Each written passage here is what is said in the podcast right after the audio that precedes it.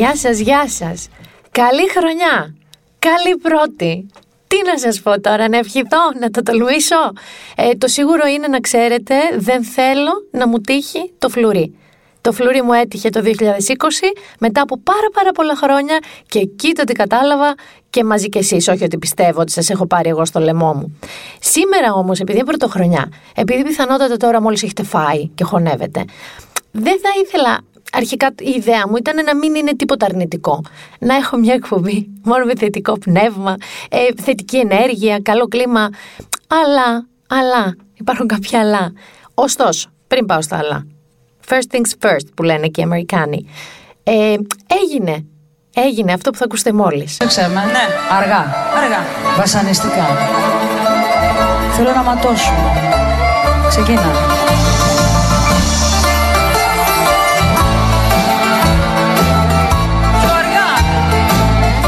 Εντελώς τυχαία, όχι, αλλά ο Νίκος Κοκλώνης Παύλα Κόφι Ανάν το έκανε το θαύμα του τα Χριστούγεννα. Ε, είδαμε Βύση Βανδύ που σας είχαμε πει. Ήταν φυσικά προβαρισμένο, φυσικά πάρα πολύ καλό. Έφτασε μέχρι και 40 νομίζω της 100 τηλεθέαση το τεταρτάκι εκεί Βύση Βανδύ. Ε, ήταν μια συνάντηση από την οποία θα μου πείτε τώρα τι μας λες και τι σημασία έχει αυτό. Δεν έχει σημασία, αλλά ήταν ένα βράδυ που πέρασε καλά ο κόσμος και ε, πολλοί συζήτησαν για το αν θα το δούμε μόλις ανοίξουν μπουζούκια αυτό το σχηματάκι σε κάποια πίστα. Και σκεφτόμουν παιδιά εγώ τώρα, γιατί πάντα έχω ένα γκριντς μες στο κεφάλι μου, στην Ισπανική γρήπη το 1918 όταν έγινε, μετά από δύο χρόνια, έγιναν αυτά τα περίφημα Roaring Twenties αυτά τα που βρυχόντουσαν αυτά τα, το 1920 που είχαμε τύπου Γκάτσμπι, ρούχα, στολίδια, ε, ε, μπριγιάν, ε, κρόσια, τέχνες, ε, παραστάσεις, θέατρα. Είχαμε μια αύξηση των τεχνών, των θεαμάτων, της μόδας. Εδώ θα έχουμε αύξηση μπουζουκιών, εδώ είστε και εδώ είμαι, χωρίς απαραίτητα αυτό να είναι κακό. Δεν έχω προλάβει να σας έχω ηχητικό για Ρούλα Κορομιλά και Αντώνη Ρέμο, τη χρονομηχανή που λέγαμε, που έγινε εχθές λογικά την παραμονή, θα φροντίσω να σας έχω σε επόμενο podcast. Και περνάμε τώρα στα βαρέα και ανθυγινά. Που δεν θα έπρεπε να είναι βαρέα και ανθυγινά. Διότι ξεκίνησαν οι εμβολιασμοί και όλα καλά μέχρι εδώ. Αυτό έπρεπε να είναι η ατάκα μου, τίποτα άλλο. Ότι ξεκίνησαν οι εμβολιασμοί και μαζί σας και γεια σας και ζήτω μας και πού θα πάει αυτό το καλοκαίρι θα είναι διαφορετικό. Έρχεται όμως αυτή η κυβέρνηση βαμβακούλας κανονικός βαμβακούλας. Ο φανταστικός Βαμβακούλας, by the way, τον οποίο λατρεύω, είχε πει αυτό το φανταστικό ε, μια τριμελή επιτροπή από 4-5 άτομα. Αν δεν κάνω λάθος στα νούμερα, αυτό δεν είχε, αυτό είχε πει. Έρχεται λοιπόν η κυβέρνηση, ξεκινάει κάποιους εμβολιασμούς συμβολικούς και καλώς τους ξεκινάει. Δηλαδή, εμβολιάζεται ο Πρωθυπουργός, εμβολιάζεται ας πούμε και η αντιπολίτευση, οι ηγέτες, εμβολιάζεται και ο Μητροπολίτης ε, Ναυπάκτου. Ωραία. Ε, και μέχρι εδώ όλα καλά έχει το συμβολισμό του. Έχει το συμβολισμό του ότι οι ηγεσίες, ας πούμε, της χώρας εμβολιάζονται για να δώσουν το παράδειγμα. Παρά το ότι π.χ. λέω τώρα, ο Υπουργός Υγείας της Γαλλίας, ο αν δεν κάνω Ολυμπίε Βεράν, είπε ότι φυσικά και θα εμβολιαστεί και το πιστεύει και θα το κάνει, όμως δεν θα πάρει τη θέση κάποιου που είναι πιο σημαντικός από αυτόν, όπως ένας νοσηλευτής ή ένας γιατρός. Τι κάναμε εμείς εδώ, ε, τι κάναμε.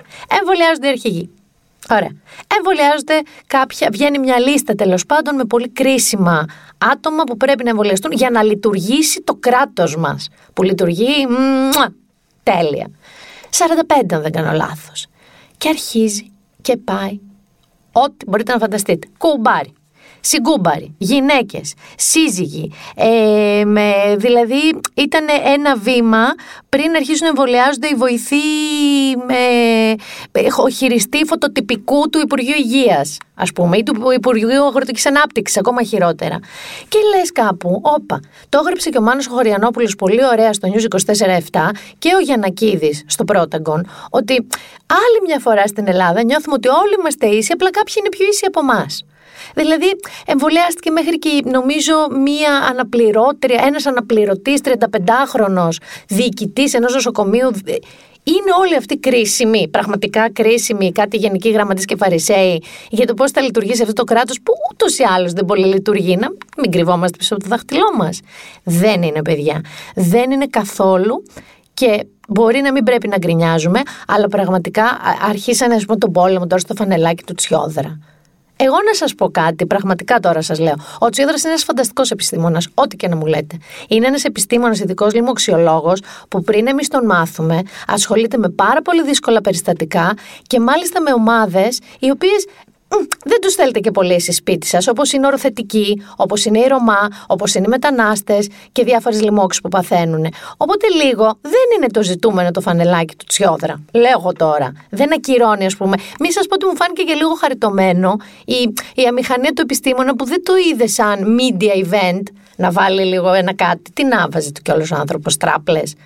Έβαλε και τη φανέλα του. Αυτό φοράει, ρε παιδιά. Ωστόσο, αυτό που λέω είναι ότι αισθανόμαστε όλοι. Πρώτον, ότι γιατί έχουμε τόσο λίγα εμβόλια. Κανονικά, ε, δεν λέω ότι η Ευρωπαϊκή Ένωση τα κάνει σωστά, με ρυθμούς χελώνας. Αλλά εμείς παίρνουμε αυτό το ρυθμό χελώνας και κάτι που δεν θεωρούσα πιθανό, τον επιβραδύνουμε κι άλλο. Και όχι μόνο αυτό, αρχίζουμε και μοιράζουμε αριστερά-δεξιά πάλι με ρουσφετάκια ή με φιλίες. Μέχρι που η αναπληρωτής ε, κυβερνητική εκπρόσωπος, η κυρία Πελώνη, βγήκε και είπε ότι τέρμα. Σταματάνε πλέον οι κυβερνητικοί εμβολιασμοί. Διότι και αυτοί εμ το κάνανε. Εμ σου λέει τι το έχω το Instagram. Δεν θα βγω εγώ να το δείξω ότι το έκανα. Δεν θα βγω να πανηγυρίσω την νίκη της επιστήμης. Και κάθεσαι εσύ και ο 85χρονο θειός στο σπίτι και κοιτάς με μούμπλε μούμπλε. WTF απορία. Ότι εγώ σε ποιο πηγάδι κατούρισα, παιδιά. Λοιπόν, τα μαζέψανε αργά και θα αρχίσει να πηγαίνει σωστά η κατάσταση. Ωστόσο, θέλω λίγο να σταθώ συγκεκριμένα γιατί άρχισε όλος ο εμβολιασμός, κουτσά στραβά άρχισε. Και τι έγινε, παιδιά, στα σχόλια από κάτω. Τι έγινε. Τι έγινε πραγματικά, ότι ας πούμε ε, σιγά μην τους κάνουν εμβόλια, τους κάνουν φυσιολογικό ορό. Ένας εκ των οποίων δεν είναι ο Θανάσης που μένει δίπλα σας και ε, ε, ουρλιάζει από το πρωί μέχρι το βράδυ στη γυναίκα του, είναι ο κύριος που μόλις θα ακούσουμε. Ήρθε το εμβόλιο στην Ελλάδα, θα το κάνεις; Είμαι αντίθετο και στο εμβόλιο γιατί αυτή τη στιγμή βλέπω, διαβάζω και βλέπω διάφορα και δεν με πείθουν να κάνω το εμβόλιο. Να κάνω ένα εμβόλιο σε, ένα, σε μια αρρώστια από την οποία δεν κινδυνεύω, έτσι πιστεύω, και πιστεύω ότι την έχω περάσει κιόλας, χωρίς να το ξέρω. Ε, για ποιο λόγο να διακινδυνεύσω κάτι τέτοιο; Ούτε στο παιδί μου θα το βάλω να το κάνει. Βλέπουμε τώρα όλοι να το κάνει ο Πρωθυπουργός, να κάνουν γιατροί και να βγαίνουν να κάνουν το εμβόλιο χωρίς να βλέπει ποιο είναι το εμβόλιο. Δεν με πείθει κιόλας. Θέλω να μου δείξεις το μπουκαλάκι, ορίστε παιδιά το κάνω. Να πεις άλλους 10 ανθρώπους. Έτσι δεν πείθουνε. Ο Κώστας ο Κοκκινάκης. Σου λέει: Έχω πάγω survivor. Θα το κάνω το εμβόλιο. Έχω επιβιώσει εγώ από τα καβούρια του Αγίου Δομήνικου. Τι το θέλω εγώ το εμβόλιο. Και αφήνει και την πιχτούλα του ότι και που ξέρουμε τι τους κάνανε. Εγώ θέλω για να πιστώ να δω το μπουκαλάκι. Δεν ξέρουμε πώς θες να στο δώσουμε, να το στείλεις σε κάποιο εργαστήριο για ανάλυση κιόλας το κοκκινάκι μου. Δεν σταματάνε, ρε φίλε, αυτοί οι αντιβάξερ. Είχαμε Σολομού και μην το πάμε μόνο στο light ρεπερτόριο και ο Παντελής Θαλασσινός το ίδιο είπε. Άμα θέλετε να πιάσουμε και τους έντεχνους. Δηλαδή και έντεχνοι έχουν το ψικασματάκι τους. Κανένα όμως δεν είναι τόσο βαρύ όσο αυτού του ε, Μητροπολίτη Κιθήρων ο οποίος κατάφερε και πήρε κάπου 37 θεωρίες συνωμοσίας, άφησε το 5G απ' έξω και τις έβαλε στην ακόλουθη πρόταση, η οποία ήταν στα πλαίσια της λειτουργίας του. Και θα ήθελα να πω, αγαπητοί μου αδελφοί, ότι μία είδηση από την γειτονική Ιταλία, από Ορθοδόξους χριστιανούς που επικοινωνούν μαζί μου οι άνθρωποι αυτοί με πολύ αγάπη, ε, είπε το, είπαν το εξής οι άνθρωποι αυτοί με ανησυχία μεγάλη ότι το νέο αυτό, τα νέα εμβόλια τα οποία ε, κυκλοφορούν από σήμερα και έγινε η χρήση, άρχισε από τους άρχοντες η χρήση, αυτά γίνονται και παρασκευάζονται με το προϊόν των εκτρώσεων. Να το αφιερώσουμε το τραγουδάκι του κύριου Μητροπολίτη Κιθήρων κύκνα ποτέ δεν θα τα βρούμε Το χάσαμε το πλοίο της γραμμής.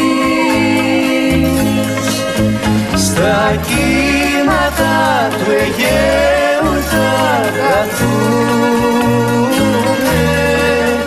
Δυο κύματα που σβήνουν βρήκαμε κι εμείς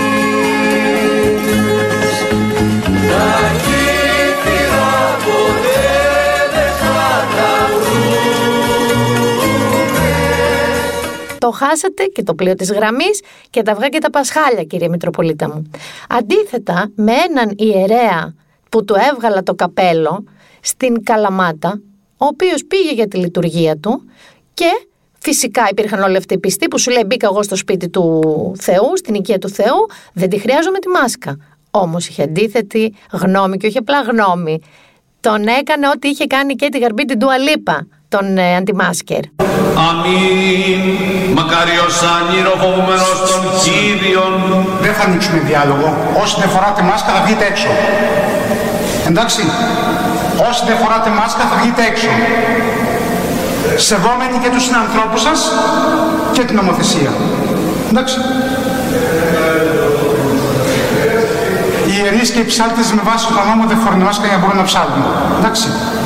Διαβάστε τον νόμο. Λοιπόν, περάστε έξω χωρίς μάσκα. Τελείωσε. Αυτό που σας λέω, το λόγο του Θεού το ξέρω καλύτερα από εσάς. Ή θα φορέσετε μάσκα ή θα βγείτε έξω. Σας παρακαλώ πάρα πολύ. Σας θέλω με ωραίο τρόπο. Ευχαριστώ. Περάστε. Ή φορέστε μάσκα ή περάστε έξω. Θερμή παράκληση. Σας παρακαλώ με ωραίο τρόπο δεν το καταλαβαίνετε. Σας προσβάλλω ενώπιον όλων λοιπόν. Ή φορέστε μάσκα ή περάστε έξω. Εντάξει. Αντιρρησίες θα είστε στο σπίτι σας, όχι εδώ. Και επειδή μπορεί να μην έχετε ακούσει αρκετού παπάδες για σήμερα, θα σας βάλω τον τελευταίο και καλύτερο, ο οποίος είναι ο Μητροπολίτης Ναυπάκτου, ε, ο οποίος ε, εμβολιάστηκε αντί του Ιερονίμου, διότι ο Ιερονίμος, θα θυμίσουμε ότι νόσησε, οπότε οι γιατροί του του είπαν ότι ίσως να μην είναι καλή ιδέα να κάνει ακόμα το εμβόλιο. Οπότε για να δώσει το παράδειγμα της Εκκλησίας, ότι κάνουμε το εμβόλιο, δεχόμαστε το εμβόλιο, εμβολιάστηκε.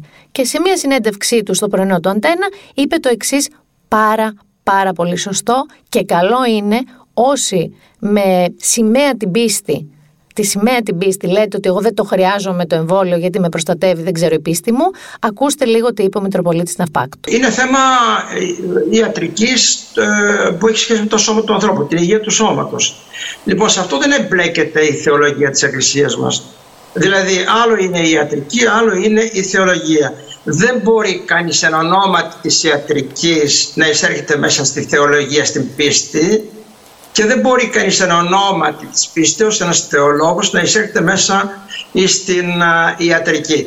Για να κλείσουμε τώρα το θέμα εμβόλιο και να σας ε, σιγά σιγά σιγά σιγά να σας βάλω έτσι στο κλίμα, να αλλάξουμε κλίμα, να αλλάξουμε θέμα, ε, θα σας πω της ε, πρώτης ε, υγειονομικής υπαλλήλου που εμβολιάστηκε τη δήλωση και έχει μεγάλη σημασία.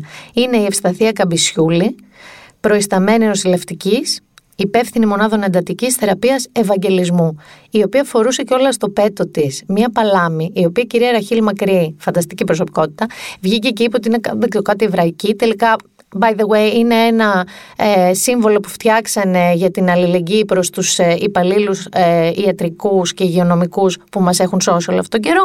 Το αφήνω. Σας διαβάζω λοιπόν τη δήλωσή της. Είμαστε αυτοί που κρυφτήκαμε πίσω από τις μάσκες και πλέον αναγνωριζόμαστε μόνο από τα μάτια. Όλοι περιμένουν από εμάς να σταθούμε στο ύψος των περιστάσεων και ξέρετε κάτι, στεκόμαστε. Σαφώς, όταν απομακρυνόμαστε από την εργασία μας, ύστερα από 8 ή 10 ώρες, είμαστε ψυχολογικά φορτισμένοι και σωματικά κατάκοποι. Πονάει όλο μας το κορμί από την ένταση και το στρες, έχουμε απομονωθεί από τους δικούς μας ανθρώπους, δεν μπορούμε να έχουμε την αγκαλιά ή το χάδι τους. Οι ασθενείς με COVID-19 νιώθουν μόνοι, αλλά το ίδιο μόνοι, πιστέψτε μας, νιώθουμε και εμείς. Ζούμε σε μια απομόνωση γιατί οφείλουμε να προστατεύσουμε τους οικείους μας. Η μεγαλύτερη ικανοποίηση είναι όταν αυτοί οι ασθενείς βγουν υγιείς από το νοσοκομείο. Τα χαμογελαστά πρόσωπά τους δεν θα τα ξεχάσουμε όσο καιρός και αν περάσει. Δυστυχώς για αυτούς, ενώ μας ευχαριστούν τόσο πολύ και μας χειροκροτούν, όταν μας συναντήσουν έξω δεν θα μας αναγνωρίσουν. Εμείς θα τους αναγνωρίσουμε, εκείνοι όχι. Δεν θα ξέρουν ποιον είχαν στο πλευρό τους αυτές τις δύσκολες ώρες, γιατί κάναμε τη δουλειά μας πίσω από μια μάσκα. Ελπίζω τουλάχιστον αυτή τη φορά η κοινωνία και πρωτίστως το κράτος να αναγνωρίζει την αξία μας και να δει το έργο που γίνεται στις ΜΕΘ. Δεν κάνουμε κάτι διαφορετικό από ό,τι κάνουμε κάθε μέρα και την προηγούμενη μέρα. Αλλά έπρεπε να φορέσουμε στολές και σκάφανδρα τελικά για να μας δουν. Λοιπόν, αυτή είναι η κυρία Καμπισιούλη. Αυτή είναι η γυναίκα που έκανε το εμβόλιο και τη άξιζε και με το παραπάνω. Αυτή είναι που πρέπει να κάνουν τα εμβόλια, κύριε Άδωνη, κύριε Τάδε Γενική Γραμματέα, κύριε Κυβερνητικέ. Αυτοί είναι οι άνθρωποι που πρέπει να κάνουν το εμβόλιο πρώτοι, μετά οι γηραιοί και μετά όλοι εμείς. Δεν υπάρχει καμία δικαιολογία και οκ, κύριε Μητσοτάκη δώστε την εντολή να σταματήσει όλο αυτό το πάρτι των στελεχών, αλλά να σταματήσει και να αρχίσουμε να πάμε σε μια ομαλότητα. Και λέω ομαλότητα και θα σας πω κάτι. Προσπαθούσα να σκεφτώ ποιον καλεσμένο θέλω αν ήμουν την πρωτοχρονιά. Και έλεγα είναι καινούριος χρόνος. Είναι άστα να πάει η περασμένη χρονιά. Τι να φέρω, τι να φέρω, τι να φέρω. Και σκέφτηκα λοιπόν, θα φέρω κάποιον που αρέσει άντρες και γυναίκες. Που για μένα είναι το πρόσωπο της τηλεοπτικής χρονιάς που πέρασε ο νικητής. Είχαμε πολλές υποψηφιότητες νέα πρόσωπα. Αυτός είναι ο νικητής. Και θα φέρω και κάποιον ο οποίος του πήγε πάρα πάρα πολύ καλά το 2020. Σας ταλανίζω, κάνω το βασανιστήριο της Κινέζικης Ταγόνα, αλλά έχω μαζί μου το Γιώργο Καράβα και κορίτσια ουρλιάξτε. Διότι το κορίτσι ο Μπάρκουλης του 2020 ήταν κορίτσια ο Καράβας.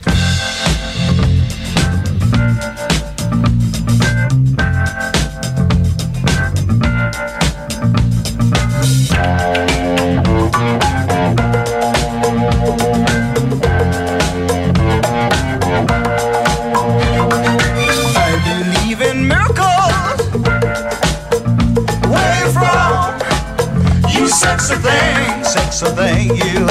I believe in miracles. Since you came along, you sexy thing.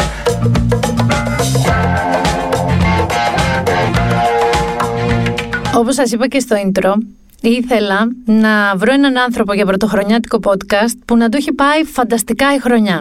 Είναι ψέμα όλο αυτό. Ήθελα απλά να έρθει ο Γιώργος Καράβας στη- στο podcast. Γεια σου. Γεια σου, Μίνα μου, τι κάνεις; Τι κάνεις και είναι και στο στούντιο κορίτσια, λέω εγώ τώρα.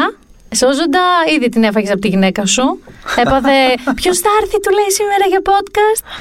Τι κάνεις; Είμαι μια χαρά. Ε, Τι σου συνέπω, τι έγινε, όλο το 2020 έχει μουτζώσει το σύμπαν, εκτός από σένα. Που να ξέρω εγώ τουλάχιστον. εντάξει, η αλήθεια είναι ότι δεν παραπονιέμαι. Ε, ήταν μια πολύ καλή και επικοδομητική χρονιά για εμένα. Ε, αλλά από εκεί και πέρα σίγουρα ευελπιστούμε σε καλύτερα πράγματα, έτσι, όλοι μας. Κοίτα, είναι, είναι λίγο θα έλεγα πλεονέκτης το παιδί αυτό μπροστά μου. Λοιπόν, ε, θα σε ρωτήσω μερικά πράγματα που δεν ξέρω καθόλου για σένα. Τα έψαξα. Έχω, ξέρω όλους τη modeling πορεία. Ενδεχομένως και πράγματα που δεν ξέρω. Αλλά δεν ξέρω πού γεννήθηκες, πώς μεγάλωσες, πώς ήταν η μάνα σου, ο πατέρας σου, τα αδέρφια σου. Και άρα οδηγήθηκες σε αυτό που έγινες στην πορεία. Λοιπόν, ε, γεννήθηκα στην Αθήνα, γεννή, γεννήθηκα και μεγάλωσα στην Αθήνα. Ε, συγκεκριμένα μεγάλωσα στην Πεύκη από τα 7 και έπειτα. Πήγα σχολείο, φίλους, τα πάντα, όλος ο κύκλος είναι από εκείνη την περιοχή. Σε μια οικογένεια με πάρα πάρα πολύ αγάπη, οι γονείς μαζί, ε, πασχίζανε, δώσανε το 100% σε ό,τι και αν θέλαμε, τόσο εγώ όσο και η αδερφή μου. και την αδερφή. έχω και μια αδερφή μεγαλύτερη, πέντε χρόνια από εμένα, την Κωνσταντίνα. Ε, και όλα καλά, δηλαδή μεγάλωσα σε ένα πυρήνα αγάπης. Πολύ καλό αυτό. Αυτό φαίνεται στο πόσο ήρεμος είσαι με το μέσα σου. Είμαι πολύ ισορροπημένος. Θεωρώ τουλάχιστον ότι είμαι αρκετά ισορροπημένος στο μέσα μου. Και έχουν δώσει πάρα, πάρα, πάρα πολλά πράγματα στο κομμάτι της, ε, των βάσεων που έχω σαν άνθρωπος. Δηλαδή τόσο από το κομμάτι της παιδείας, όσο και από το κομμάτι αυτού που εσύ αναγνωρίζεις ως εσωτερικής ισορροπίας. Άρα, ε, φτάνεις 18, ξέρω, είσαι λύκειο, πες 17. Τι θες να κάνεις, τι σκέφτεσαι να κάνεις; Το παιδικό μου όνειρο και έτσι όλες οι παιδικές προσπάθειες ήταν ε, γύρω από ένα στόχο. Δεν θα σου κρύψω ότι ήθελα να γίνω όπως τα περισσότερα παιδιά ε, της εποχής που μεγάλωσα, ποδοσφαιριστής. Οκ. Οπότε όλη μου η καθημερινότητα μετά το σχολείο ήταν ε, στραμμένη η προσοχή μου γύρω από το προπονητικό μέρος ε, στο ποδοσφαιρικό κομμάτι. Οι γονείς σου ήταν σε αυτό σύμφωνοι ή σου λέγανε ρε παιδί μου ότι πρέπει να σπουδάσεις να κάτι άλλο; Οι γονείς μου, αν και άνθρωποι μιας άλλης γενιάς ε, και λίγο, όχι τόσο η μητέρα μου όσο ο πατέρας μου, λίγο πιο κλειστόμυαλοι, να το πω έτσι, με την καλή πάντα έννοια. Πιο συντηρητική, ρε παιδί μου, ήταν άλλες συντηρητική, γενιές. Ναι. Πιο συντηρητική. Ε, παραδόξως δεν μου φέρανε ποτέ αντίρρηση στο, στο δρόμο που ήθελα να ακολουθήσω. Είτε αυτό λέγεται ποδόσφαιρο σε εκείνη την ηλικία, είτε μετέπειτα στη μόδα. Ε, όταν ε, ήσουν ωραίος στο σχολείο ή ήσουν late bloomer στο, στα looks. Δεν θα πω, δεν μπορώ να πω ότι ήμουν ωραίος του σχολείου.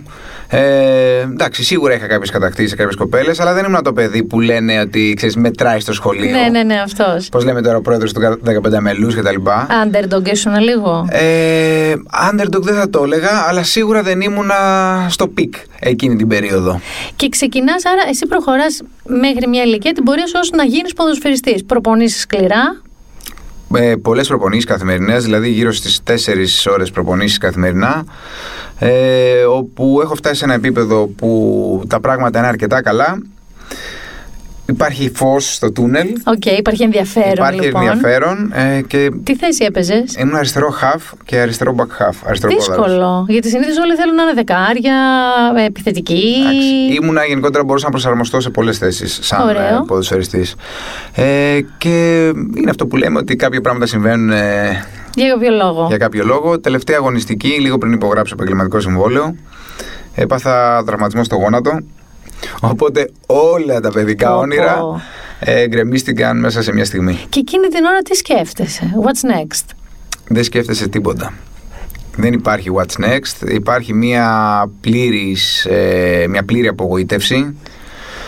Ε, είναι, είναι, ήταν, ήταν πολύ δύσκολα. Διάβασα ότι έκανες πέρασμα από αθλητική δημοσιογραφία που ήταν το αμέσως επόμενο καλύτερο για να Ήτανε- μείνεις στα γήπεδα κάπως. Ήταν μπράβο. Ήταν αυτό που ανέφερες λίγο πριν ως what's next.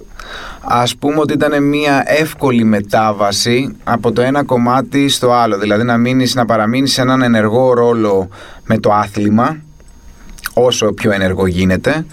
Ε, πάντοτε βέβαια όχι σαν πρωταγωνιστής. Ναι, είναι, είναι πονάκι αυτό. Έτσι είναι ξέρεις, πονάκι. Σε τρώει. Είναι πονάκι. Αλλά τουλάχιστον να παίρνεις λίγη από τη μυρωδιά του χώρου. Τι ομάδα είσαι; Ε, Ολυμπιακός είμαι. Εντάξει. ναι. είναι στη σωστή φωλιά. Στη σω- Sport 24 να τον περάσω μια βόλτα μετά. Ε, και είσαι στην αθλητική δημοσιογραφία. Έχεις ιστορία σαν της Ναόμι Κάμπελ. Σαν την Naomi Campbell. Η Ναόμι Κάμπελ ήταν με τη μάνα της, αν δεν κάνω λάθος, στο Λονδίνο. Περπάταγε, την είδε ένας μάνατζερ ε, με πρακτορείο, έπαθε σοκ, είπε Παναγιά μου, τι θέλω αυτή. Ε, Εσύ τι, από αθλητική δημοσιογραφία που δεν έχει καμία σχέση με το modeling, καλό, πιο Καμία καμία απολύτως. πεθαίνεις. Ε, το είχε στο μικρό, το είχε σκεφτεί ποτέ. Πώς έγινε αυτό; Κοίταξε, δεν είναι κάτι το οποίο μπορώ να πω ότι το είχα στο μυαλό μου σαν ε, main thought, αλλά για κάποιο περίεργο λόγο, όταν σπούδαζα στην ε, σχολή, στο κομμάτι της αθλητικής δημοσιογραφίας, είχαμε σαν διευθύντρια σπουδών τη Γιάννα τη Νταρίλη. Α, οκ. Α, ξέρω αν τη θυμάσαι. Ναι, βέβαια, τη, θυ- δεν θυμάμαι. Εγώ με Σούζαν Άσπη και Γιάννα Νταρίλη μεγαλώσαμε στη γυμναστική. Διχτυωτό καλσόν, παρακαλώ, έτσι. Όλα τα λεφτά. Όλα τα λεπτά. Κορμάκι, διχτυωτό Ε, καλσόν. βέβαια. Οπότε ήρθε η Γιάννα τότε, θυμάμαι, σε ένα σεμινάριο που κάναμε τον πρώτο χρόνο και μου ανέφερε αν θα ήθελα να ασχοληθώ με τη μόδα. Εντάξει, εγώ Ε, δεν ξέρω ότι δεν το ήξερα, αλλά να που πρέπει να ευγνωμονούμε για έναν Νταρίλη for more than one reason. Εντάξει. για κάποιο περίεργο λοιπόν ε, λόγο, ε, εγώ τότε αρνήθηκα. Εντάξει, το ακούω. Εντάξει, ήμουνα, ναι, ήμουνα λίγο... Σε τι ηλικία ήσουν. Ε, το 2002 ήτανε, άρα πρέπει να ήμουν σχεδόν 20. Εντάξει. Δεν, αν δεν είχες την, πε- το, την πετριά μικρός, να λες εγώ πόζα ράντινόμουν να το είχα. Ε, το να σου πούν ξαφνικά το 2002 αγόρι μοντέλο. Get out, άσε με. άσε Αντιθέτως, δεν μου άρεσε καθόλου ε, το είδωλό μου και καθόλου αυτό που έβλεπα σε μια φωτογραφία όταν με φωτογραφίζαν. με. Καθόλου, ε; Καθόλου, καθόλου όμως. δηλαδή σε φάση πώς είσαι έτσι. Τι σου φταίγε περισσότερο; Ε, ίσως να μην τα είχα καλά με τον εαυτό μου. Γιατί ήταν μια πολύ δύσκολη περίοδος για εμένα. Ε, δεδομένου, του, δεδομένου του ότι όλα τα όνειρα πήγαν Είχες στράφη. φάει τη σφαλιάρα σου, ναι. Οπότε ήμουνα σε μια φάση ε, φούλα ανισορροπίας εσωτερικής εξωτερικής. Μμμ. Ε, επανήλθε λοιπόν η Γιάννα, για να στο ολοκληρώσω αυτό που λέγαμε, το δεύτερο εξάμηνο και μου το πρότεινε. Καθίσαμε λίγο, τα συζητήσαμε έτσι εντάχει κάνα τέταρτο, τη είπα τι ανησυχίες μου και μου είπε: Μην φοβάσαι, θα σε πάρω εγώ από το χέρι, θα σε πάω σε ανθρώπους οι οποίοι είναι σοβαροί και you should try it. Αυτό. Και πήγες λοιπόν σε πρακτορείο, άρα ξεκίνησες κανονικά Ξεκίνησα σε σε πρακτορείο. πρακτορείο. Οι πρώτε σου. Μάλλον στην Ελλάδα τότε, γιατί φαντάζομαι Ελλάδα ξεκίνησε Ναι, ναι, ναι. να προσπαθείς. Ε, Ποιες ήταν οι πρώτες αντιδράσεις τότε προς εσένα, Γιατί νομίζω ότι ήταν η εποχή που είχαμε star models αγόρια. Είχαμε, τότε δεν ήταν γιανιώτιδες. Κοίταξε. Ε, η Παρθένης, Πανταζής, Μπράβο, αυτή. Γιαννιώτης, ο Κώστας ο Φραγκολιάς. Βέβαια. Όλοι αυτοί ήταν σε μια εποχή στα 90s οι περισσότεροι, είχαν προλάβει τα 90s που ήταν μια χρυσή εποχή για τη μόδα, ε, όπου τότε που πραγματικά αν ήσουν μοντέλο ήσουν και star. Ναι, και, και Πράγμα το λεφτά. οποίο δεν υφίσταται τώρα. Καθόλου. Ε, εγώ ήμουν νομίζω στο, Στο επόμενο. στο μεταβατικό στάδιο αυτού. Βέβαια υπήρχαν πάρα πολλές παραγωγές, υπήρχαν περιοδικά, υπήρχαν τα πάντα. Υπήρχε... Υπήρχαμε τότε. Ε, Υπέροχα ήταν. Θυμάμαι πολλά άτομα και όχι μόνο από το εξωτερικό ερχόντουσαν στην Ελλάδα προκειμένου να φτιάξουν τον book τους. Βέβαια. Λόγω του ταλέντου που υπήρχε στις παραγωγές και στους φωτογράφους και στους Φοβερή γενικότερα στο team. φωτογράφη και τότε να, ο Δημήτρης Κουλός από Όλοι, τότε. όλοι. Ήμασταν. Πρώτο, πρώτη φωτογράφηση είναι με τον Δημήτρη, σε ένα τεστ που έκανα. Αλήθεια. Πρώτη φωτογράφηση με τον Δημήτρη. Στο στούντιό του τότε στον, ε, στον Πειραιά. Να είναι καλά ο Δημήτρης που μας ακούει, να μας ακούει. Θα μας μας ακούει. ακούσει, θα του στείλω να ακούσει. Ε, βέβαια. Οπότε. Ούτε κρύο ούτε ζέστη μπορώ να πω ότι ήταν η πρώτη προσέγγιση προς το πρόσωπό Με μου. την πόζα, με το δηλαδή που σου λέγανε, γιατί το έβλεπα και στο GNTM, τους λέγατε να. Καλά, εντάξει, θα φτάσω και εκεί που τους λέγατε λίγο Marlon Brando τι είναι αυτό. Νομίζω ότι στη δική μας εποχή είχαμε, παρά το ότι είχαμε λιγότερο ίντερνετ και πληροφόρηση, είχαμε περισσότερες γνώσεις επί τούτου. Ε, σε βάζουν όμως να παίζει ρόλους ξαφνικά που εσύ δεν το έχεις ξανακάνει. Και πόζα έτσι και θυμωμένος και μουτρωμένος και το φρύδι κάτω και το φρύδι πάνω. Ε, ανταποκρίνεσαι φυσικά, σου βγαίνει, ε, έχω αυτή την εντύπωση. Κοίταξε, στην αρχή φυσιολογικό ήταν να έχω κι εγώ κάποια κολλήματα. Ε, κάποιες ανασφάλειες, να μην θέλω να τσαλακωθώ, ε, να θυμίσω ότι τότε τα πράγματα, όπως πολύ καλά ανέφερες, ε, στο κομμάτι του διαδικτύου δεν υπήρχε αυτή η υπερπληροφόρηση Ούτε social media. έτσι ακριβώς που υπάρχει τώρα. Δηλαδή, αν θυμάμαι καλά, το Facebook, Instagram, το Facebook έγινε μετά το 7, ε, το Instagram ακόμα πιο μετά. Πολύ πιο μετά. Οπότε η μοναδική γνώση εισαγωγικά που μπορούσαμε να πάρουμε ήταν μέσω των ε, περιοδικών μόδας. Τόσο των ελληνικών όσο και των, ε, όλου του- του ξένου τύπου. Βέβαια. Άρα έπρεπε να, να αρχίζουμε να, να αγοράζουμε περιοδικά, να ξεφυλλίζουμε, να βλέπουμε λίγο διάφορες πόζες αντρών ε, σε διαφορετικά concept, γωνίες προσώπου, πολλή προπόνηση στον καθρέφτη. Αυτό είναι κανονικό homework. Κανονικότατο homework. Που δεν το κάναν όλοι. Αυτό ε, μπορώ να Όχι. σου πω ότι έχοντας συναναστραφεί λόγω περιοδικών πολλά μοντέλα, ε, είχαν βρει τη γωνία τους, ε, τους Απολώνιους και τους κάθετους και τους οριζόντιους κυλέκου. Και αυτό ήταν. Δεν είχα ακούσει. Οι γυναίκες ήταν διαφορετικές. Ψάχνανε, παίρνανε Vogue, παίρνανε όλα τα Οι γυναίκες περιοδικά. γενικότερα έχετε το πλεονέκτημα ότι και λόγω make-up μαλλιών, ε, λόγω του ότι υπάρχει και πολύ μεγάλη ε, πληθώρα βασικά ε, ε, στυλ, ε, μπορεί να αλλάξει πιο εύκολα, να μεταμορφωθεί πιο Το εύκολα. κάνουμε ούτως ή άλλως. Έτσι ακριβώς από έναν άντρα. Ο άντρας, όπως και να το κάνει, αν δεν αλλάξει λίγο την έκφρασή του, αν δεν αλλάξει λίγο γωνίες, γιατί ναι, μεν όλοι έχουμε μια καλή γωνία, αλλά καλός ή κακός πρέπει να αλλάξουμε να δώσουμε και άλλα πράγματα. Οκ. Ε, άρα η δουλειά ήταν πάνω σε αυτό. Είχε αρκετή προπόνηση σε καθρέφτη. Πλέον τα πράγματα έχουν αλλάξει. Μμ. Δηλαδή, πλέον τη στιγμή που υπάρχουν τα social media, μπαίνεις μέσα και έχεις την πληροφορία στο πιάτο ή στο χέρι σου. Ανά πάσα κάποια στιγμή μπαίνεις, βλέπεις. Ναι, ναι, ναι. Μα να σου πω κάτι έτσι, πια δουλεύει και αντίπερα όχθη. Δηλαδή και οι φωτογράφοι και οι creative directors και τα περιοδικά πάντα ψάχνουν, μπορεί να είναι reference από μια ταινία, από ένα βίντεο κλιπ, από οτιδήποτε, αλλά βρίσκεις την αισθητική και την αίσθηση που θέλεις και πας έτσι. Πολύ πιο εύκολα, πολύ πιο Πανεύκολα. Ωραία, και ξεκινάς. Ποια είναι η πρώτη δουλειά μεγάλη που κλείνεις; Μεγάλη πρώτη δουλειά. Και εξωτερικού, δηλαδή πώς, πώς ήταν η πρώτη σου εξωτερικού, σε στείλανε κάπου να κάνεις ε, casting, στείλαν τον book σου και σε φωνάξανε; Ε, είχα πάει για μία δουλειά, η πρώτη πρώτη φορά που ταξίδεψα, ταξίδεψα στην ε, Κωνσταντινούπολη για μία δουλειά η οποία ήταν ε, direct. Έκανα ένα κατάλογο για τη Levi's, γύρισα στην, ε, στην Αθήνα και ταξίδεψα για Μιλάνο. Ε, η πρώτη δουλειά που έκλεισα ever ήταν ε, για το Νίκο Ζένια. Μμμ. ένα presentation μαζί με ένα lookbook. Οκ, ναι, ναι, ναι, που ήταν στα, στις παρυφές των εβδομάδων μόδας γινόταν Ναι, ναι, ναι, αυτά. μπράβο. Ε, αυτή ήταν η πρώτη δουλειά που έκλεισα στο εξωτερικό. Γιατί, κα- εντάξει, την Κωνσταντινούπολη για μένα προσωπικά δεν τη θεωρώ Πρώτη δουλειά. πρώτη δουλειά. Είναι κάτι το οποίο, οκ, έγινε. Όντως είναι η πρώτη δουλειά.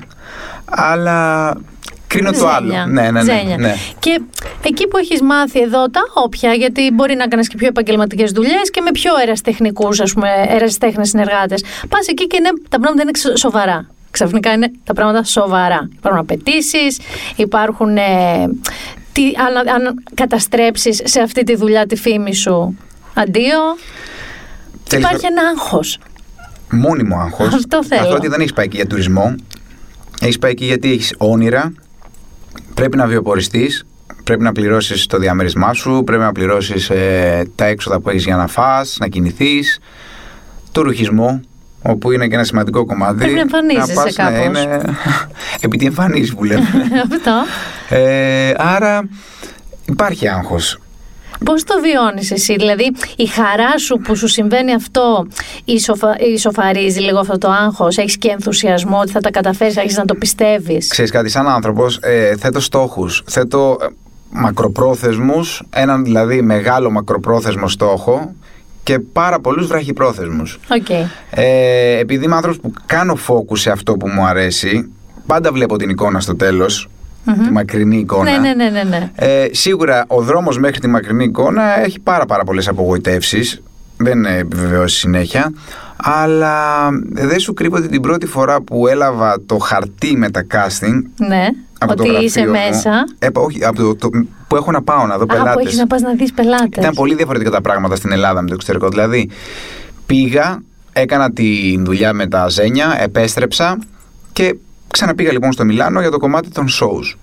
Οπότε ξυπνάω το πρωί, πάω στο γραφείο μου, μου δίνει το χαρτί με τα casting και βλέπω 14 casting.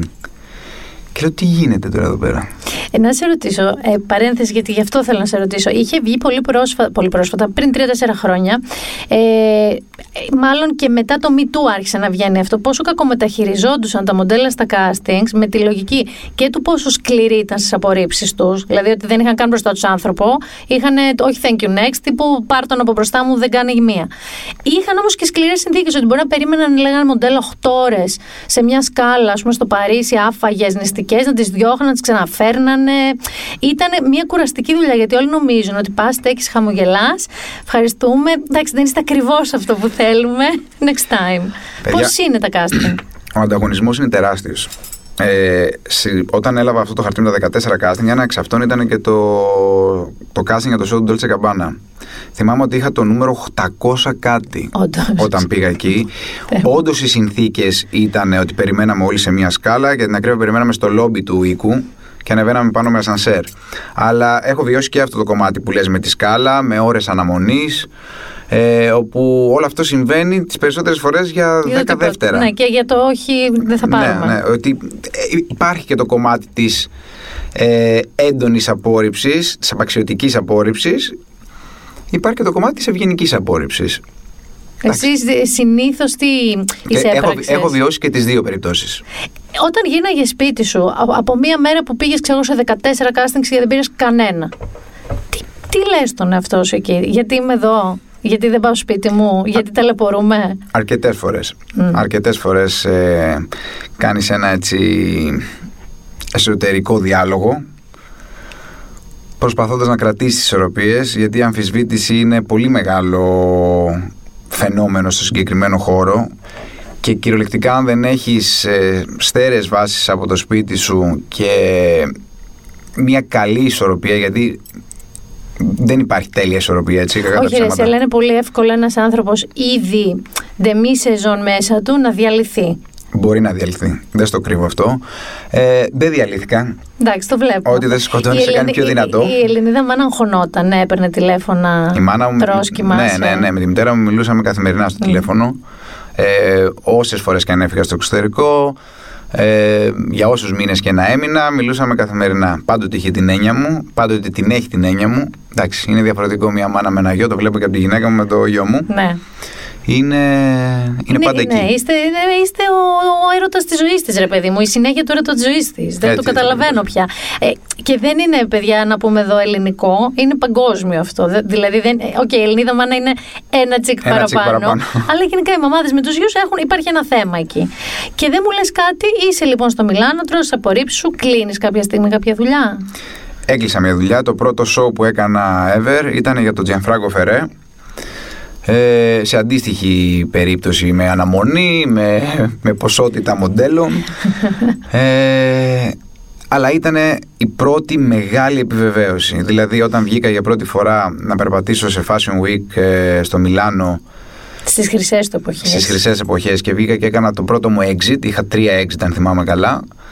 Αυτό που είδα με, με αποζημίωσε στο 100%. Δηλαδή λέω ότι όλες οι απορρίψεις στη συγκεκριμένη δουλειά αξίζουν για την επιβεβαίωση που μπορεί να πάρεις μια φορά. Είναι κομμάτι του παιχνιδιού η απορρίψη αυτή η δουλειά. Δηλαδή, αν πας απροετοίμαστο ότι θα πας και θα λένε όλοι τι όμορφη είσαι, μερούλα μου ή Γιώργο μου, ε, έχεις διαλέξει πολύ λάθος δουλειά ή κάποιος σου έχει πει ψέματα για το πώς είναι. Σαφέστατα. Ε, και θα κάνω ένα fast forward και θα πάμε στο Όσκαρ σου. Έρχεται ο Ερμές, ο οποίος είναι ένας φανταστικός, ε, πολύ διαχρονικά ε, γνωστός ε, luxury οίκος και πάρα πολύ αυστηρός. Ε, ε, τρομερές προδιαγραφές ακόμα και για το πώς θα φωτογραφίσεις ένα ρούχο του σε ένα περιοδικό. Άρα φαντάζομαι ότι στο τι μοντέλα θα χρησιμοποιήσει, πώς θα... είναι άλλο level. Σου ξεκίνησα την κουβέντα όταν μιλάγαμε για τα ποδοσφαιρικά θέματα με το ότι κάθε πράγμα έχει τον, ε, έρχεται στον καιρό. Δηλαδή ότι όλα σημαίνουν για κάποιο λόγο. Όταν έκλεισα την, ε, την Hermes ξεκινώντας τη συνεργασία μας με το Fashion Week στο Παρίσι κάνοντας το πρώτο show Αυτό εμένα είναι το αγαπημένο μου Fashion Week. είναι τρομερό, είναι Είναι το τρομερό. ωραιότερο πράγμα του κόσμου αυτό. Μέχρι ε, να βρω γραφείο στο Παρίσι είχα φάει πάρα πάρα πολλές απορρίψεις. Βέβαια το Παρίσι ε, μελλοντικά έγινε η καλύτερη αγορά για μένα. Δηλαδή ό- όσο έχω δουλέψει στο Παρίσι δεν έχω δουλέψει πουθενά αλλού.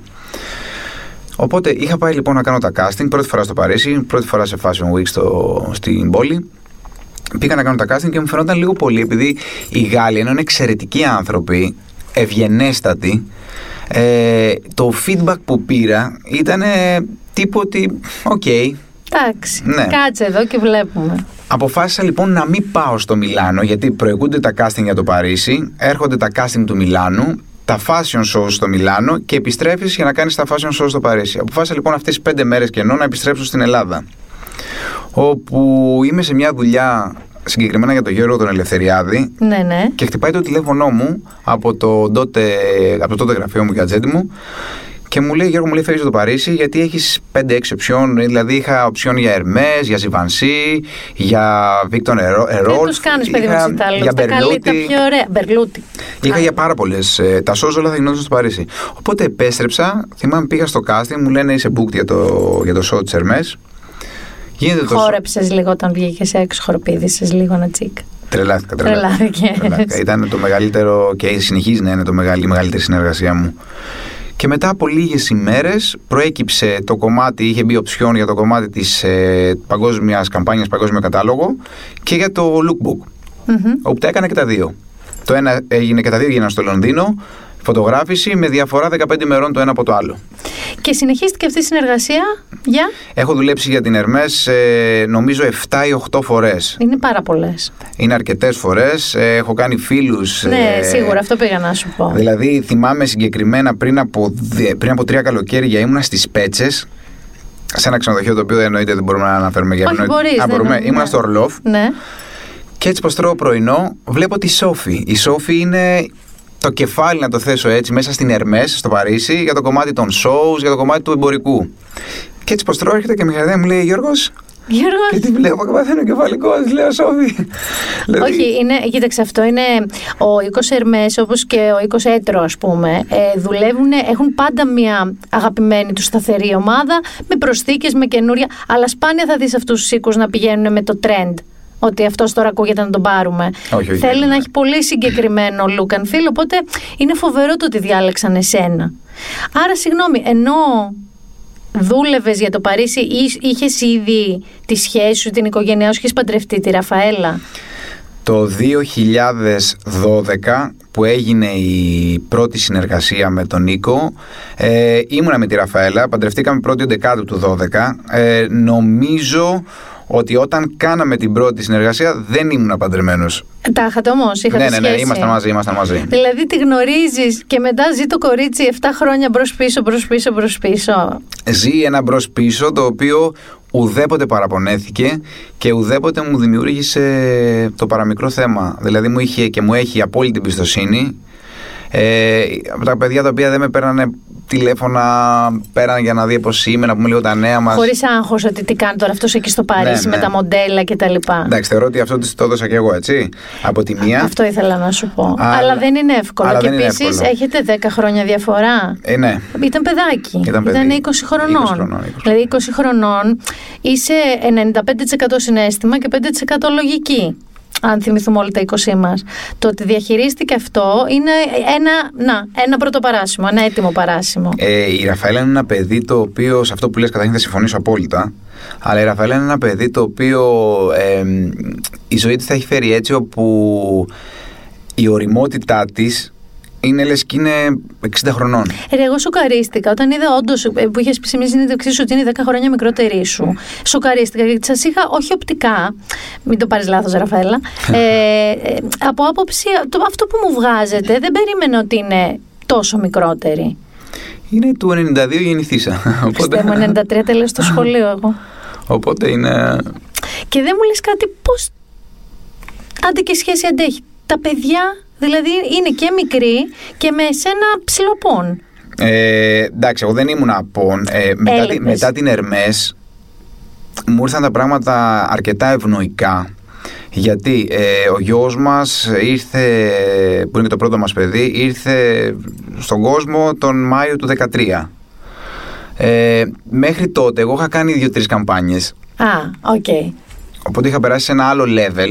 Τα γραφεία μου με πουλούσαν διαφορετικά. Με πουλούσαν ότι Δεν έπρεπε να, να κυνηγάς αυτό που λέγαμε δεν τα θα έπρεπε casting. να είμαι in town Ναι, ναι, ναι. μπορούσαν να με κλείσουν για direct δουλειές. Δηλαδή να πετάξω, να κάνω τη κάνεις τη δουλειά, δουλειά και να φύγεις. επιστρέψω. Οπότε υπήρχε αυτή η δυνατότητα που εμένα προσωπικά μου είχε λύσει τα χέρια. Βέβαια ήμουνα σε μια ε, συνθήκη όπου τουλάχιστον δύο φορές το μήνα πετούσα για διαφορετική χώρα. ναι.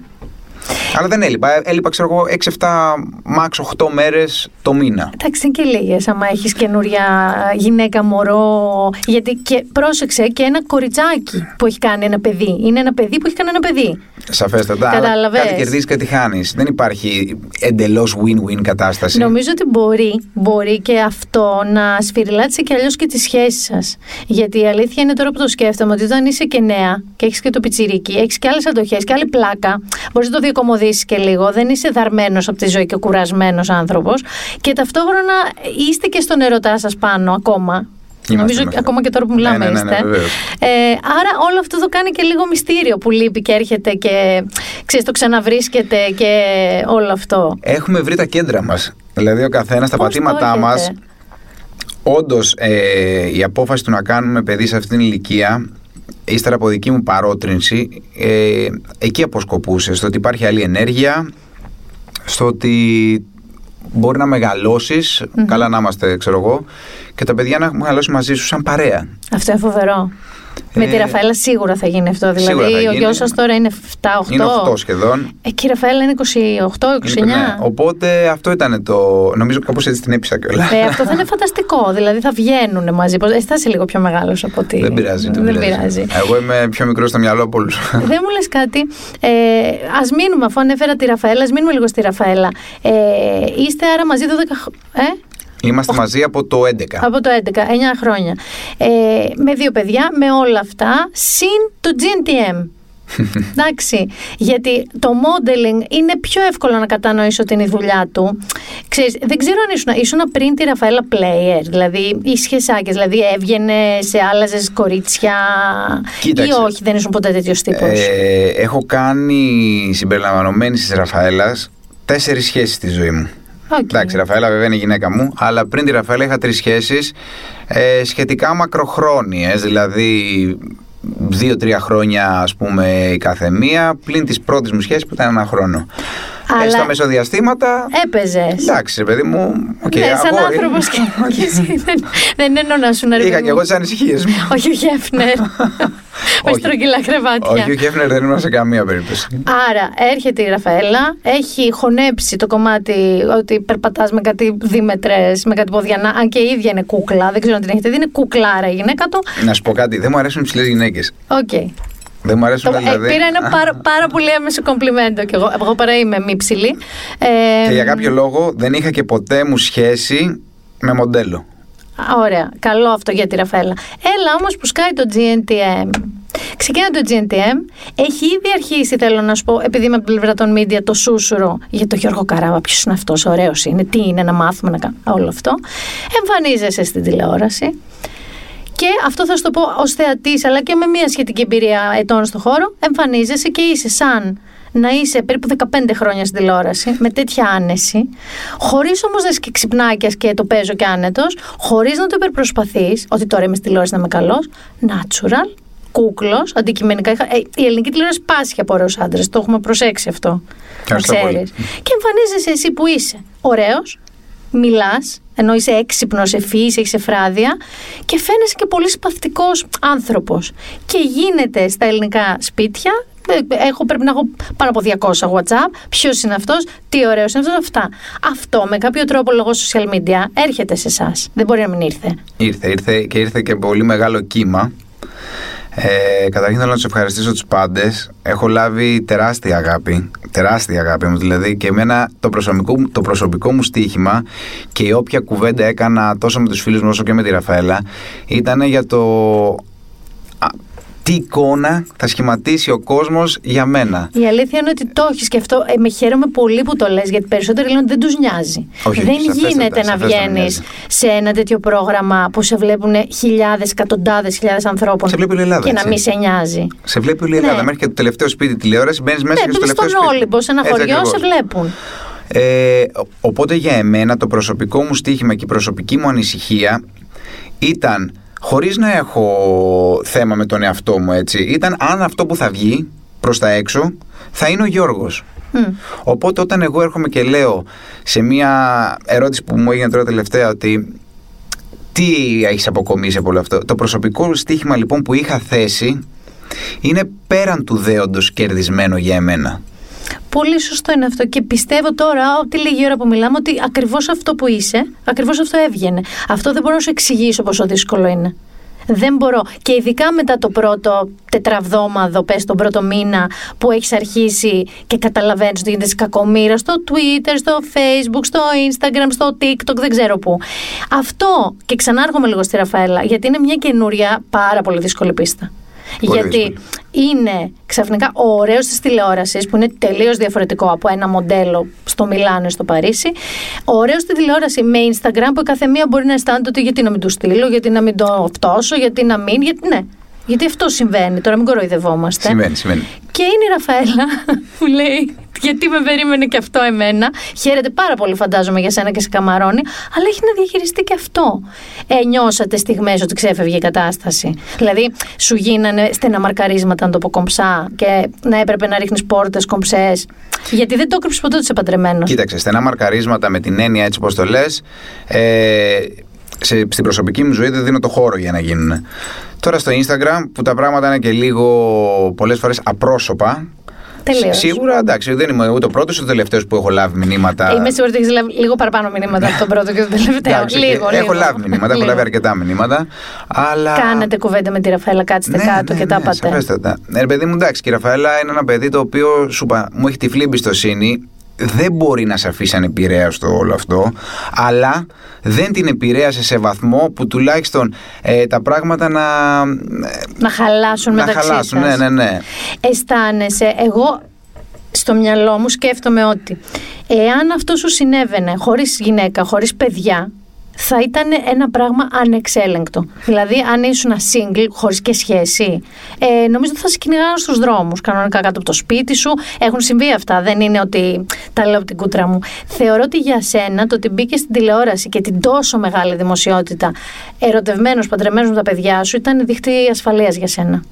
Δεν ξέρω αν ήταν δίχτυ ασφαλείας, αλλά σίγουρα ε, ήταν κάτι το οποίο λειτουργήσε στον κόσμο θετικά ως προς το κομμάτι το ότι ε, υπάρχει μια πιο ολοκληρωμένη εικόνα, η οποία υφίσταται και στην πραγματικότητα. Δηλαδή δεν είναι εικόνα απλά ε, για τα μέσα. Όχι, το βγάζεις στο Instagram σου συνέχεια. Ναι, είναι Σε κάτι το σημείο οποίο- που κάποιος παλιακός manager θα σου λέγε «Ρε εσύ, Α, το παίξτε και λίγο γκόμενο στο Instagram, Ναι, όλο μόνο με τη δεν- γυναίκα σου και πώς δεν την έχω τέτοιες αγαπάς. ανησυχίες. το βλέπω. ναι.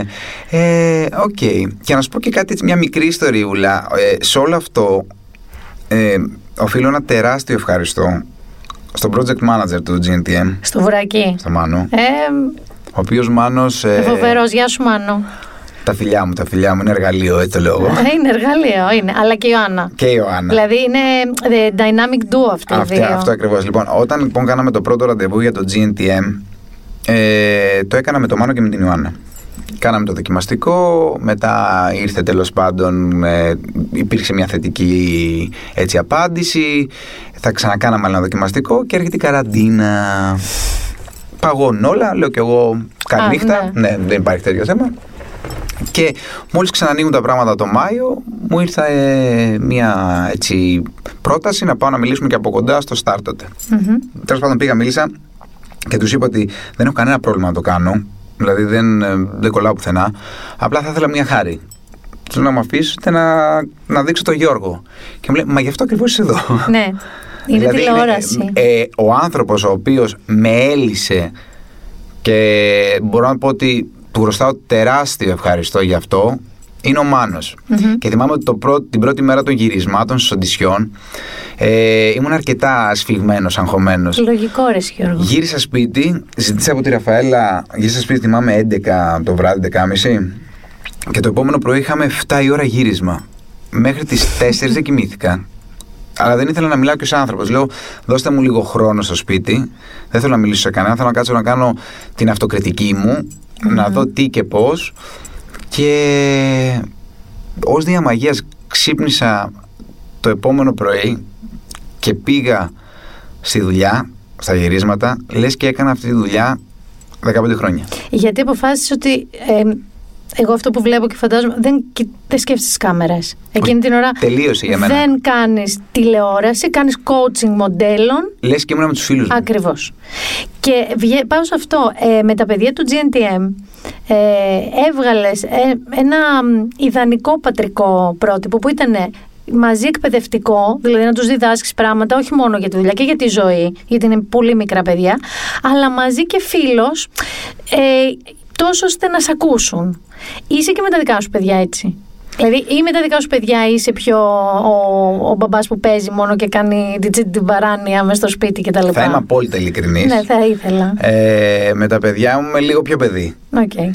Σίγουρα οι κόκκινες γραμμές είναι εντελώς διαφορετικές, δηλαδή έχουν μεγαλύτερα όρια, ενώ θα πρέπει να είναι το αντίθετο. Ναι, όντως. Στο 7χρονο η μικρή πόσο είναι; Είναι 6. Α, εντάξει, τώρα είναι το Φεβρουάριο γίνεται κοντινές. 6. Ε, οι κόκκινες γραμμές είναι λίγο πιο διαφορετικές. Τα όρια περισσότερο τα βάζει η Ραφαέλα.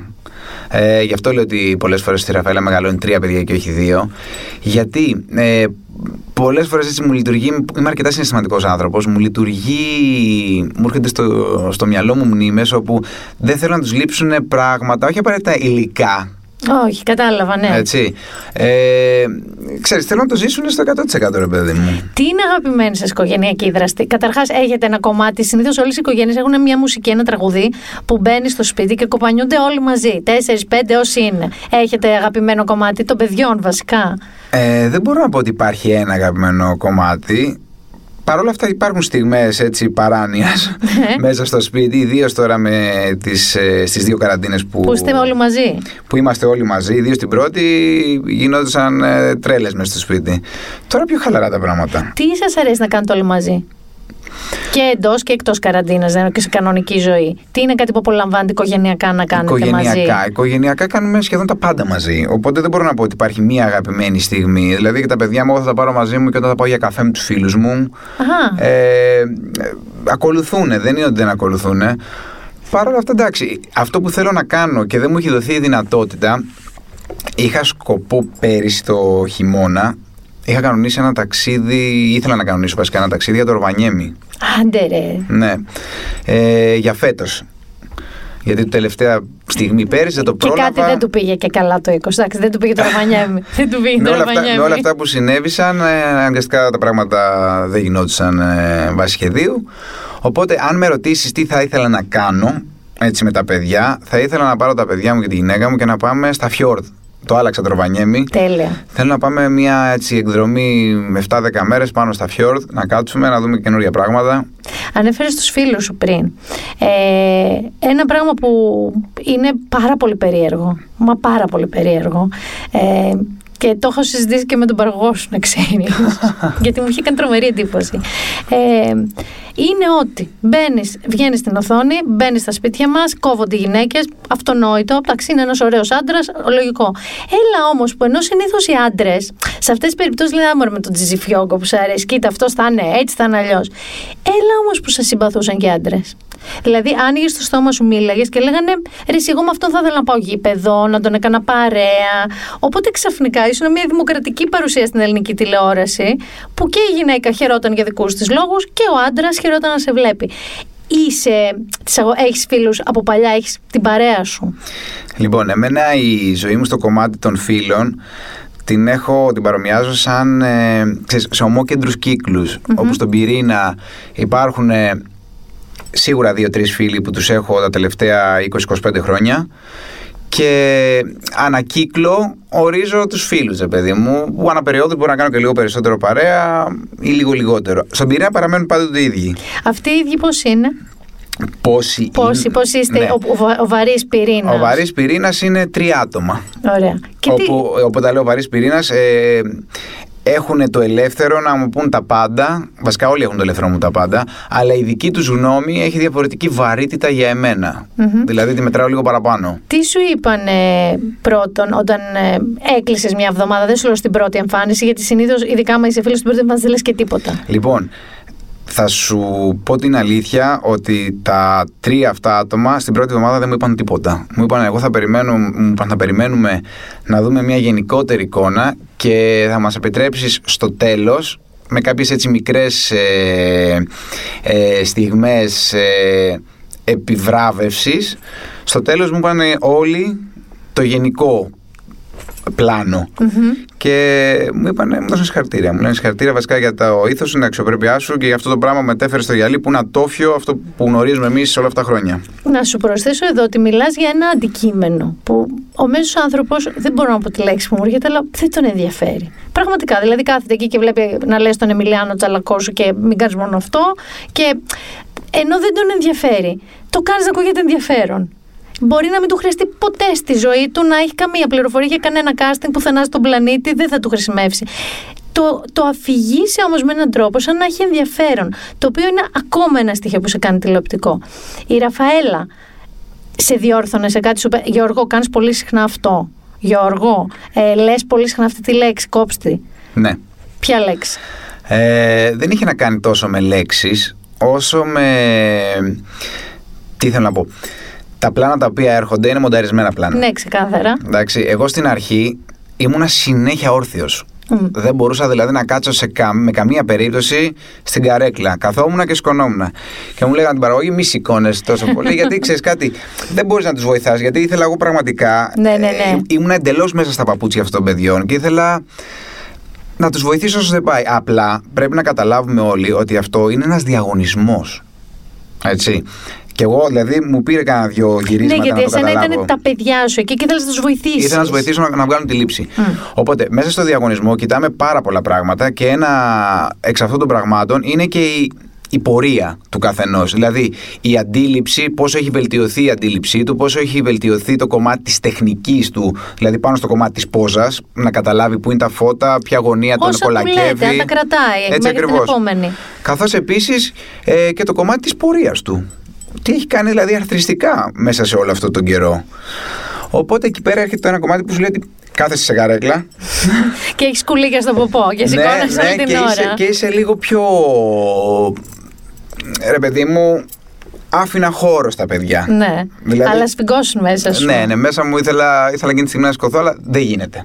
Δεν μου λες ε, με ποιον από όλους τους ε, on camera συντελεστές, δηλαδή Βίκη, Άγγελο, Δημήτρη και Ζενεβιέβ, είχες την πιο γαλαρία σχολείου σχέση, την πιο συνωμοτική με την καλή έννοια σχέση; Ναι, κοίταξε, με όλους έχουμε άριστες σχέσεις. Ε, με τη Βίκη οι σχέσεις μας είναι εξαιρετικές, δηλαδή την αγαπάω, με Γνωρίζεστε αγαπάει πολλά πολύ. χρόνια, ε; Γνωριζόμαστε αρκετά χρόνια. Ήταν και ο άνθρωπος εκείνος ο οποίος ε, σε πρώτη φάση με πρότεινε στο κανάλι και στην παραγωγή. Οπότε μπορώ να πω ότι αρκετές ώρες τις περνούσα και με το team της, με το Σπύρο, δηλαδή με όλους. ναι, ναι. Ε, τις περνούσα στο καμάρι της Βίκης. Μμμ. Ήμασταν δηλαδή, κάναμε αρκετή παρέα. Με τη Ζένη είχατε κόντρες, ε, διαφωνίες εννοώ, ε, στο πώς χειρίζεσαι τα παιδιά. Γιατί πολλές φορές σου λέγε κάτσε κάτω, μην βοηθάς, μην μιλάς. Κοίταξε, κόντρες σε καμία περίπτωση δεν είχαμε. Κατάλαβες την κόντρα on camera. Διαφωνίες. Διαφωνίες είχαμε με όλους τους ανθρώπους. Γιατί, οκ, ο καθένας έχει τη δική του άποψη, η οποία είναι απόλυτα σεβαστή. Αλλά εγώ το βλέπω λίγο από τη μεριά περισσότερο ως μοντέλο Σωστό.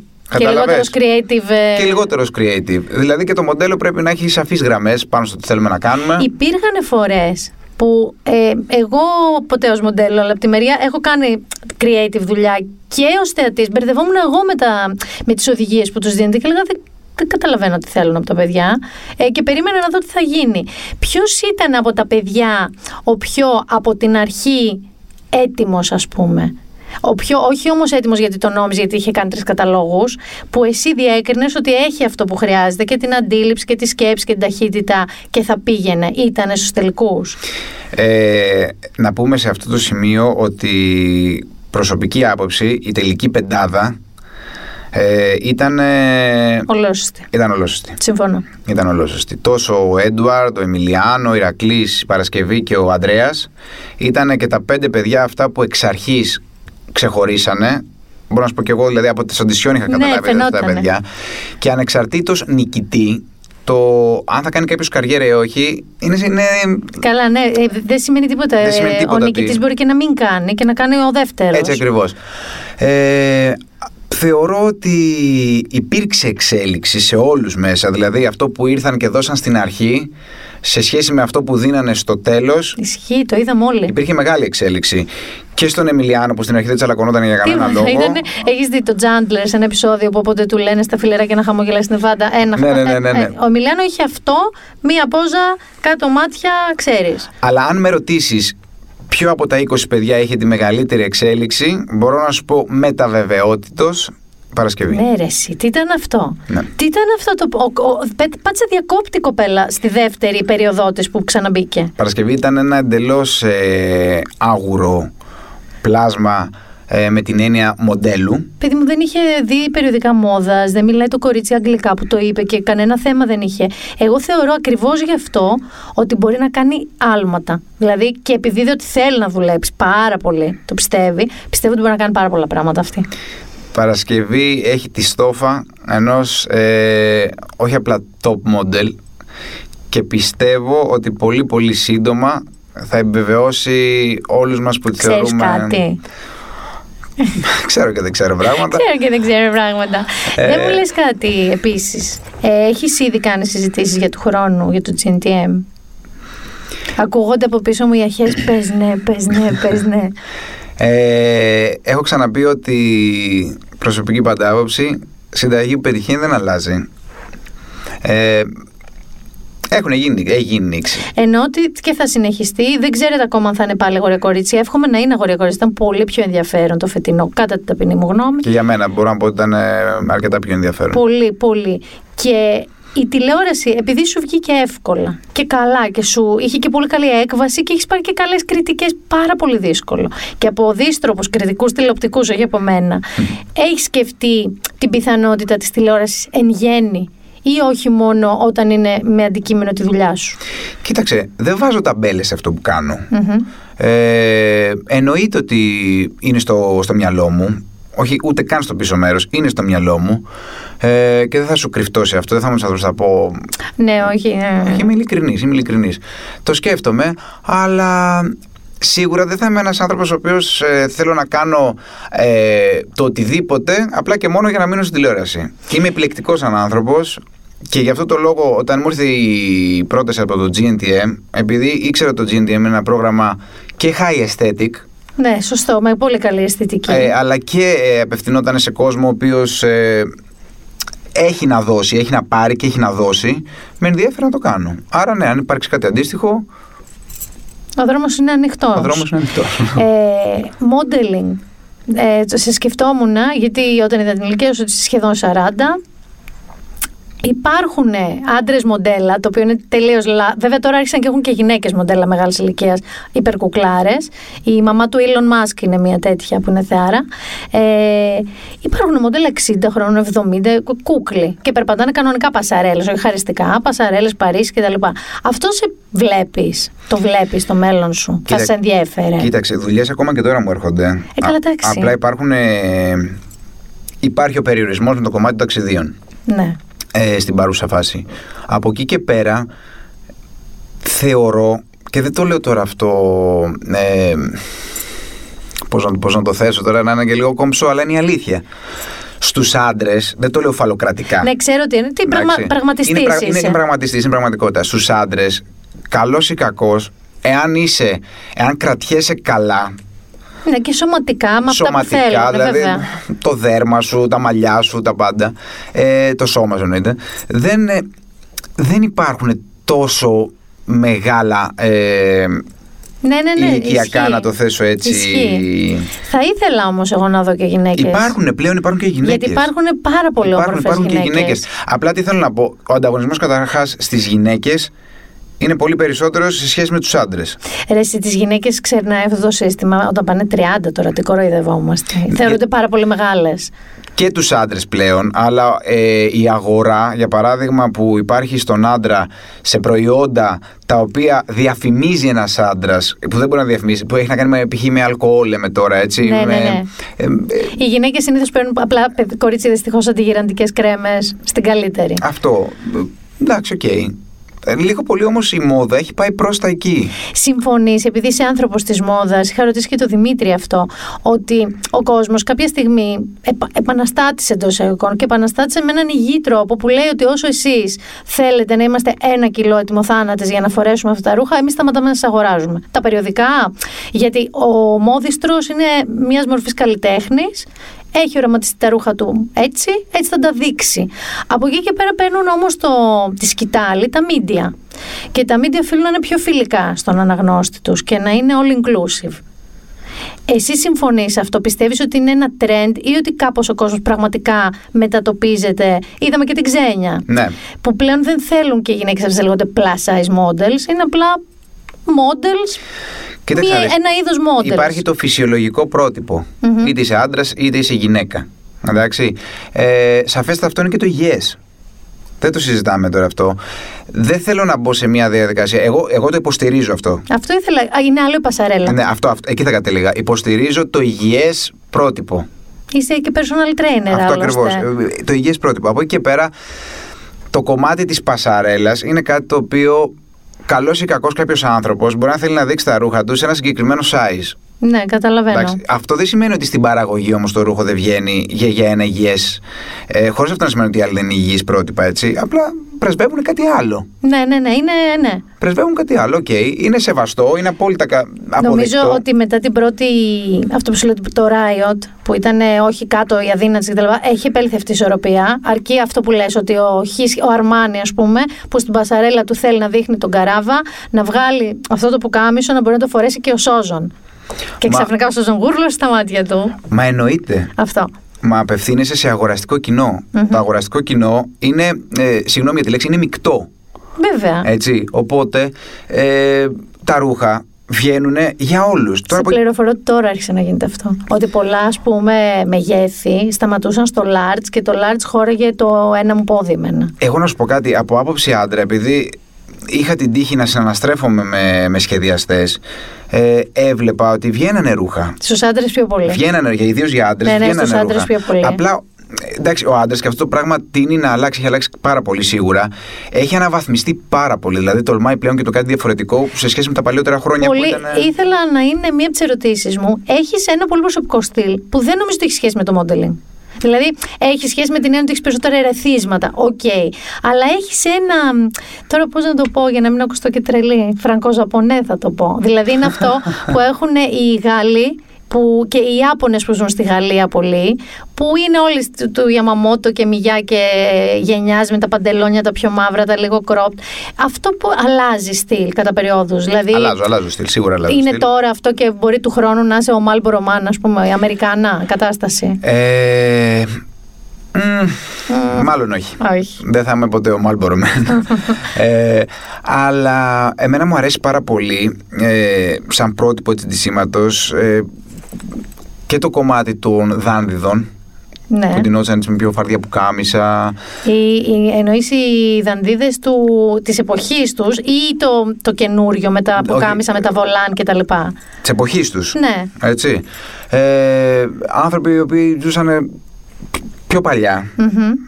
Έξω και τα δαχτυλίδια Έξω που και- βλέπω ναι. και το παλιά, παλιακό ρολόι. Ναι, ναι. Οπότε τα ερεθίσματά μου και οι εικόνες μου είναι κυρίως από τα στυλ παλαιότερης εποχής. Μμμ. Χωρίς αυτό να σημαίνει ότι ντύνομαι κάθε μέρα. Ε, Στολή. με- ναι. Ε, Μάλιστα. από καινούρια, ε, καινούρια γόρια, δηλαδή Harry Styles, ε, μ, Pharrell, που είναι λίγο πιο... Καλά, υπάρχουν και κα- κάποιοι που φοράνε τα κούνια πια, σιτρού που κάμισα, στα Όσκαρ είδαμε. Ναι. Αυτό πιστεύεις ότι θα βρει ανταπόκριση ευρύτερη; Ας πούμε ο Harry Styles, που αυτός είναι το dandy, ο σύγχρονος dandy, τελείως. Κοίταξε, όλοι απευθύνονται σε ένα κοινό. Μμμ. Άρα, για εμένα προσωπικά, όλα είναι αποδεκτά. Στο κομμάτι του ντυσίματος, έτσι, αλλά και γενικότερα. Ε, από τη στιγμή που δεν προσβάλλει κανέναν και τίποτα, Καλά, προφανώς. για ποιο λόγο να μην ε, δειχτεί κάτι; Θα μου άρεσε εμένα να το δω λοιπόν αυτό. Λίγο να, να, να μην είστε όλοι και έξω. Δεν θέλω να το πάρεις προσωπικά εσύ με ένα πουκάμισο και ένα τζιν ή ένα τισέρτ και ένα τζιν. Φόρα βρε παιδί μου, θες να σ- φροντίσουμε να σου κάνουμε ένα styling με τα σώζοντα. Ω! Εμένα φέτος πολλά μηνύματα ε, και έτσι αρπάζω την, η- μια προηγούμενη ερώτηση που έκανες σχετικά με τους άντρες. Ε, μου ήρθαν χιλιάδες μηνύματα από άντρες. Πάρα πολύ Για ρε, τα εσύ. μαλλιά, για τα ρούχα, για τον τρόπο Καπέλα. ντυσίματος, για τα καπέλα.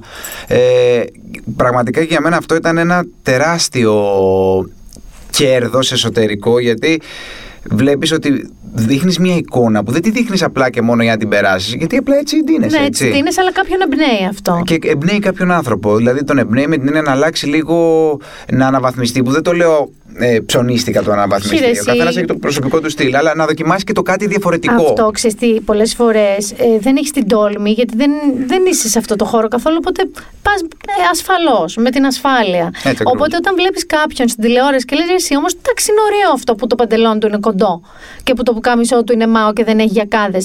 Ε, εννοείται ότι θα σου στέλνανε μήνυματα και αυτό είναι φανταστικό. Αυτό Όντως, είναι πολύ όντως. ωραίο. Και το χάρηκα πάρα πολύ αυτό. Να, και αυτό είναι εναλλακτικό να ξέρεις. Να μπορείς να κοουτσάρει ανθρώπους στο styling. Είναι, ενώ με όχι έναν τετατέτ, να γίνει μια εκπομπή, YouTube, web series, κάτι. Θα σκεφτούμε κάτι εδώ. Ε; Ναι. ε, θέλω να σε ευχαριστήσω πάρα πολύ. Και εγώ με τα σειρά μου. Ε, θέλω να σας πω ότι είναι ακριβώς αυτό που βλέπετε στην τηλεόραση καλύτερο, όχι οπτικά, δεν λέω οπτικά, είναι, όντως είναι πιο ωραίος από τηλεόραση, αλλά είναι πραγματικά ένας ε, καλός άνθρωπος, έξυπνος άνθρωπος, σύγχρονος άνθρωπος. Σου εύχομαι να είσαι στην τηλεόραση γιατί έχεις πράγματα να δώσεις εκεί. Σε ευχαριστώ, σε ευχαριστώ πάρα πολύ. Και να σε δω και 60 χρόνια σε μια πασαρέλα έτσι για το γάμο του. Καλά να είμαστε, θα με δεις. Ξεχάσαμε να πει, εί- είχα πει ότι θα πει μερικά δευτερόλεπτα. μερικά γεια. Πρώτα στη γυναίκα του Σώζοντα την Αλεξάνδρα. Πες ένα γεια στην Αλεξάνδρα. Αλεξάνδρα μου, γεια σου, είμαι εδώ με τον άντρα σου. Και χρειάζομαι και ένα μυρτό και Ιωάννα. Μόνο από εκεί θα φύγει η καροτίδα μου. Με τις άλλες, όχι, εντάξει, θα τις Μυρτό μου και Ιωάννα μου, έχετε τα φιλιά μου Ωραία, και αυτό την αγάπη ήθελα. μου. Αυτό ήθελα. Radio Blackman. Βάλε και μια ηχό τώρα. Λοιπόν, να είσαι καλά. Καλή χρονιά, γιατί σήμερα είναι και πρωτοχρονιά. Καλή χρονιά με υγεία σε όλους, Αυτό ήθελα, μια ευχή. τίποτα άλλο. Άπαξ και έχουμε την υγεία μας, όλα τα άλλα μπορούμε να τα καταφέρουμε. Ειδικά άμα έχεις αυτό που έχει ο Γιώργος, που πάντα έχει ένα focus και έχει υπομονή και επιμονή. Αυτό Ναι, είναι ναι. ένα καλό παράδειγμα για τη ζωή μας. Ευχαριστώ πολύ. Να είσαι καλά, εγώ ευχαριστώ για όλα. Και αφού χαρήκατε και αφού περάσατε ωραία, αφού κορίτσια αναστενάξατε, πείτε το. Και αφού αγόρια παραδεχτήκατε ότι είναι συμπαθητικό παιδί αυτός ο Καράβας και ας κόβετε η καλή σας για πάρτι του, να σας πω τώρα, ακούσατε το podcast, χωνέψατε ίσως λίγο, θα θέλετε και να χαζέψετε κάτι έτσι σήμερα, που δεν έχετε και τίποτα άλλο να κάνετε. Θα σας προτείνω 100% το Death του 2020, θάνατο στο 2020, είναι από τους δημιουργούς του Black Mirror, είναι μια κατάμαυρη, κατήμαυρη κομμωδία και έχει μέσα Σάμιουελ Τζάκσον, Χιου Γκραντ, συγγνώμη, Λίζα Κούντρο. Έχει Λέσλι Τζόουν. Και μια και λέω Λέσλι Τζόουν, ακούστε ένα, μια τακούλα μόνο από το τρέιλερ που να αποχαιρετήσουμε με αυτή, λέω εγώ, το 2020.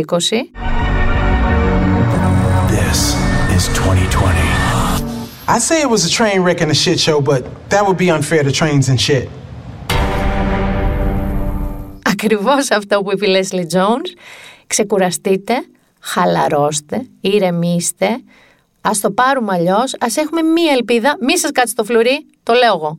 Ευθύνη δεν έχω. Και πλέον ραντεβού την επόμενη εβδομάδα. Ήταν η Μίνα Μπυράκου και το Been There Done That και να σας πω και κάτι σκέφτομαι να αλλάξω από εβδομάδα ίσως ή άντε και την άλλη. Το intro, τη μουσική του intro. Συμφωνείς Όζοντα; Συμφωνείς. Καλή χρονιά να έχουμε.